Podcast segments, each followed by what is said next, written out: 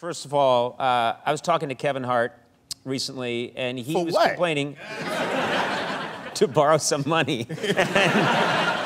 but Kevin Hart said, we were talking about you, and he said he gets so frustrated. He said, I can't make Cube break. I can't crack him up. He tries and tries and tries. He shoots these movies with you. He tries everything, everything he can think of. The whole crew will be laughing. You, with that face, just staring. You don't break around. break. You don't break. don't What is break. it? What is it about? I mean, Kevin. What, what? You know, are you doing it to be mean to Kevin, or he just doesn't make you laugh? Well, Kevin annoys me. You know what I mean? It's not funny. He annoys me. So Right. all I gotta do is think about how much he annoys me. Then I don't. I don't break. I don't crack.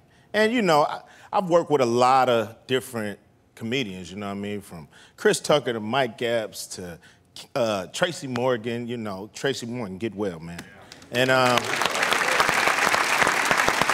and you know, I'm the ultimate straight man. You know, I never crack because you know I think I owe it to the performer to to let him do his thing. Right. Yeah. So I'll, during the course of this interview, I will get you though. You're going to completely lose it and giggle like a schoolgirl.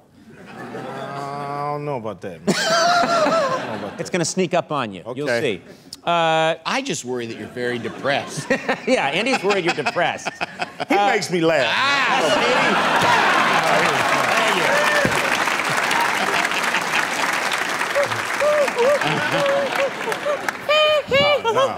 yeah. It's annoying. man. annoying.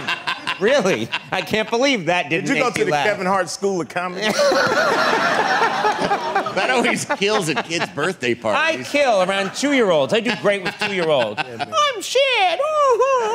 Leave those kids alone. All right.